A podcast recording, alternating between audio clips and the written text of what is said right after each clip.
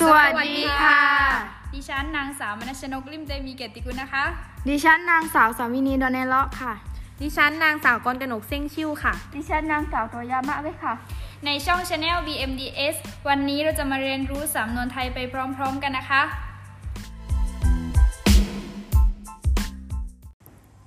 สำนวนไทยที่ว่ากินบนเรือนขี้รถบนหลังคา มีความหมายว่า ไม่รู้จักบุญคุณผู้ประการะเลี้ยงดู หรือเนรคุณผู้ที่ให้ความช่วยเหลือ และนำความเดือดร้อนมาให้ผู้มีพระคุณสำนวนไทยที่ว่าไม่เห็นลงศพไม่หลั่งน้ำตา มีความหมายว่า ถ้าไม่เห็นผลของการกระทำที่เลวร้าย ก็จะไม่สำนึกการกระทำของตนเอง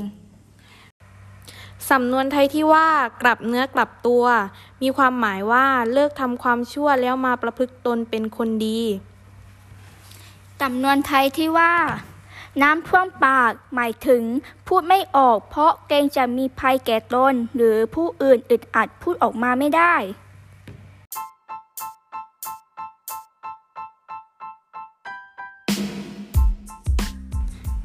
จบแล้วนะคะสำหรับสำนวนไทยอย่าลืมติดตามเอพิโซดต่อไปได้ที่ช anel BMD